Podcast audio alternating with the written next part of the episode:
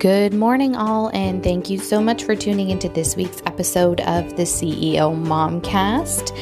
New episodes every week on Friday morning at 9:30 Central Standard Time. Uh, don't forget to give us a follow on Instagram, or of course, you can sign up for our email newsletters. It will remind you when there's a new blog episode, new guest bio, any great deals from our CEO moms, as well as the latest podcast episode. Hope you enjoy.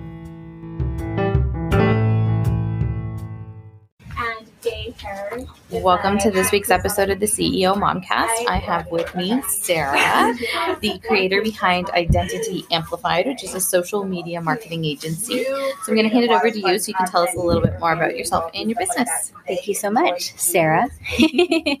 uh, Sarah with an H too, right? Yes. I love it. When I see without an H, I think, girl, you're naked. We need to add that H at the end.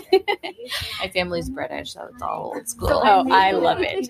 Uh, okay, well, I had a social media marketing agency that I ran for five years and had quite a heart shift, a life shift, and decided to close that business down and open up Identity Amplified, which is still very much focused on social media, but with a different twist to it. So instead of just being an agency that will sell you on posting graphics for you in social media posts, I take the time now to be more of a trainer and a strategist, helping people explore different and fun options on social media.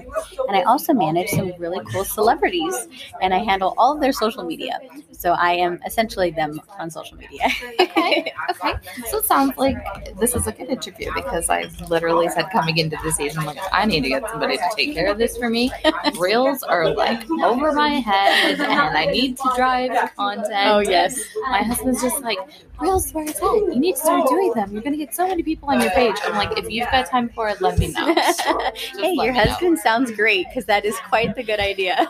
yeah, he does one reel about his car and does all the car tags and Uh-huh. thinks he's Mr. Reels now because Did it blow up? yeah. Oh, I one love reel, One reel about his cars. Hilarious. Mhm. Well, I'll tell you, the proof there is knowing your audience. See, he's probably a consumer of cars and parts and all of that. Oh, yeah. So he made content that he likes, and that's really the key. You make content that you like, and you tap into the audience that is essentially you. and you know, as a mom, I try to be like present with the kids. Yes. And he can sit there with his camera and he'll catch the cute little quirky things because that's another one of his reels that took off. One- my daughter doing a karate kick or a Pokemon thing. I can't even remember. He's like, I've got 680 views on this and in less than an hour. Is that good? I'm like, uh, yeah, considering you're not even on social media, really? Yeah. Oh, I love it. I know, right? Mhm. And then tells me that that's what I should do because that's my thing. Oh yeah, he's a pro now. Oh, exactly, exactly. So, what made you start this particular business? Did you see that there was like a lack of businesses like this, or Yeah. You know what's interesting? It was for me. When I started the first agency, I had the, the uh, thought process of helping as many people as possible, building this dream team. And when I did that, I realized I was really removing myself from what I loved most, which was working with the clients one on one and doing the strategy.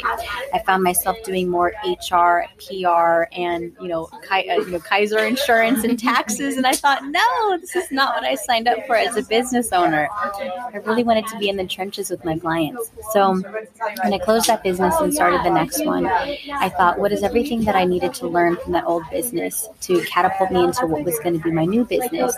And then how was I going to be able to not only make a great income, but also be in the trenches with my clients and help them and come out with strategies and things like that? So really, it was a selfish move in that it was what was going to make me happy. What I believe is that when we are happy in our business, so are our clients.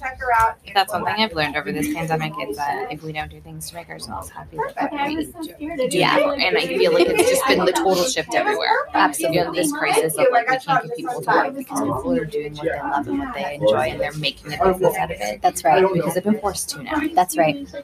But I think we're all happier people for it. I know. You know, there's always this light at the end of the tunnel in dark situations. And it's just about how are we framing it in our minds and how are we thinking about it. And the pandemic was a tragic moment for the entire world. I think we all paused paused. I remember when it first happened thinking, I wish this would just last for maybe two more weeks because I love not driving in traffic and Zoom is looking kind of cool. Never thought in a million years it would last two or three years. But what it's done is it's allowed us to connect in a different way. Mhm. I think it brought families together and closer. And there are the situations that are not like that. But I think for the most part, it showed entrepreneurs and business owners that we don't all have to be in one room, we don't have to be out the same time. And I think it shifted the way that we run our businesses. And it was the like the time period of entrepreneurship and people stepping out of their comfort zones and launching businesses. And I am all for that. I never would have done this. I never even thought about doing a podcast, never listened to a podcast. Mm-hmm. And I was just like, there's got to be something more out there for me to do. Yeah. And I never would have done an event like this. Yep. Like, yeah, it's, It's really made a lot of people come out of their Uh, comfort zones. exactly. And, you know, there's no growth in comfort. Everything that causes growth in our lives is a little painful, and experiences and working out and the dieting and everything that we do in our lives, it can be a little painful. But when you know that at the end it's going to bring you this joy and this happiness mm-hmm. and this life, it's so worth it. Absolutely. Um, you know, tell us a little bit about your typical day then and how you balance it. I love it. I'm a calendar girl. If it's not on my calendar, it doesn't get done. I put my nails on my calendar. I put my taking my dogs to the groomer. If, if it's not there, it's not happening. Honestly, I was feeling guilty that I would tell people I'll call them back or let's hop on a call let's grab lunch and never doing it. So I always will say, hey, if we're gonna do it, let's get it on my calendar. If it's on my calendar, 99% of the time it's going to happen. Right. So I wake up every morning. I'll spend that alone time, uh, and then I'll look at my calendar. Okay, what do I have coming up? And start to mentally prepare for the amount of meetings or the amount of strategy time that I'm going to be spending. I'm in the process of writing a book right now, so I'm really dedicated in carving out that time to finish that book. And so, really, my day looks like on a Monday or a Tuesday, I'm doing tons of calls with my clients, update calls, strategy calls. Wednesday, Thursday, Friday are my days of execution. That's when I'm building on my business, writing my book, working on um, posts or captions or content for my clients, and networking. Lots of networking. Wow, it sounds like you're busy, but you're totally like me. As you see my questions are in the back of my calendar. I love it. I love it. Everything has colors, and that's how we get through everything. Yes, And I have to keep them for four people, so I know what everyone is doing. fabulous. um, so, what is one thing that you do every day that if you didn't do it, your day would just not be the same? Wow. I would have to say pray. Okay. There are multiple times in the day. You know, some people it's for meditation, some people it's reading their devotional, and for me, I found that even if it's if it's five minutes, if it's thirty minutes, if it's an hour, I just need that one-on-one time to be thankful, um, to ask for a few help throughout the day, depending on what the calendar looks like, and really just take that moment to say, I know that I was created for more. Thank you for creating me. Walk me through this. Lead me through this, and that's the time where I feel that it's just me and God the person who knows me just as well, if not way better than myself. And it's in that moment that I get that little bit of strength to get through it. Because honestly, being an entrepreneur, a business owner, a lot of it is tough, a lot of it is easy, but a lot of it is mindset. You don't start with that. It's it can be as challenging as anything we go through in life. Right. And it's funny that you say that. Like, I try to make that few minutes in the morning and read my devotional Mhm. so that I can kind of start the day on a good note. But I do find those days that I don't do it, Yeah, days go right out. yeah, I'm telling you. Like, And sometimes if you can't do it in the beginning, do it at the end, you know, so that you're going to sleep with that mindset, so Yes. you're waking up with that mindset. that's a good idea. I just am usually so wiped by the end of the day with the kids. That's why I try to do it in the morning. I Yep. start my day Before so they get it early going. that it's like, just get this done before I mean, they get this might sound funny, but girl, if you're praying in the shower, you're praying where you're pooping. You're Right, praying. there you go. the two moments you get you alone, go. hopefully. That's a little dicey sometimes with toddlers. Oh, I'm sure. Um, What a if- blessing, though. They are. They are. They really are. That's what I was just saying to my husband. It's nice that I took this time to go away on my own for a couple days because I actually miss them. Yep, I Because I, love haven't it. seen them for two Yeah. days and I actually miss them. Love it. Um, if you could give one piece of advice to a budding entrepreneur, what would it be? Mm. Failure is your friend. The business, uh, the book that I'm writing right now, which is based on the business that I closed and the one that I started, is it's called "My Business Failed, I Didn't," and how I lost my identity in my small business. I was so afraid to fail because of what I thought people was going to think about me or how I was going to think about myself mm-hmm. that I did everything to avoid failure, in, including going into debt, hiring the wrong people, um, working 16, 24 hours I mean, a day, right? And just sitting there and, and being in this place where I cannot fail and I cannot let people know that I'm failing. But the moment that I said, you know what? Failure is not my identity and i'm going to get through this and i close that business. I was just right on the other hill of success. And so sometimes i think we're afraid to fail but really failure was the best thing that could have ever happen to me also, a lot of us are afraid to take risks.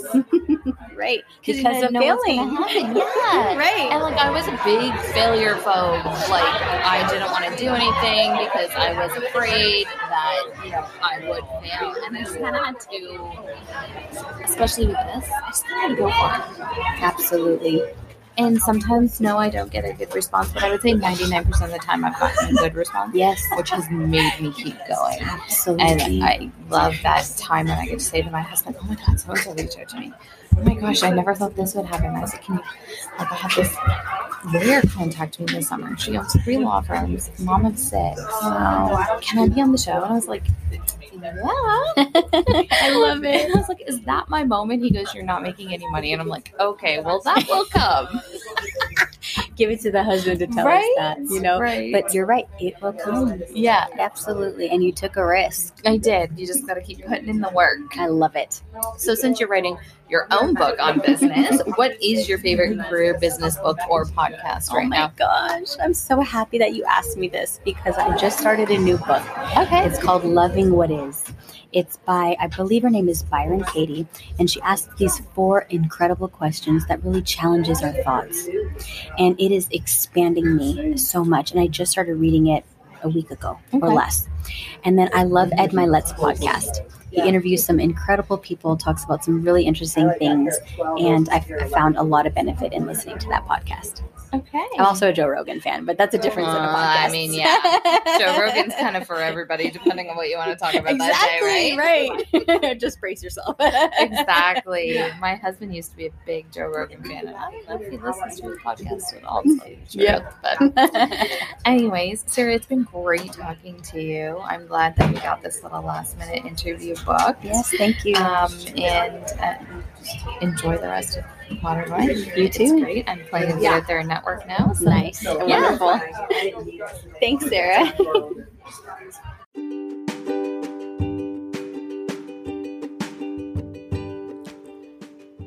Thank you all so much for tuning in this week. Feel free to send us any of your questions, comments, concerns. Let's get creative. Throw me some good questions for some upcoming podcasts. I want to know what you want to know. So nothing is off limits. Feel free to message us through our sites and hope you enjoyed enough to tune in again next week.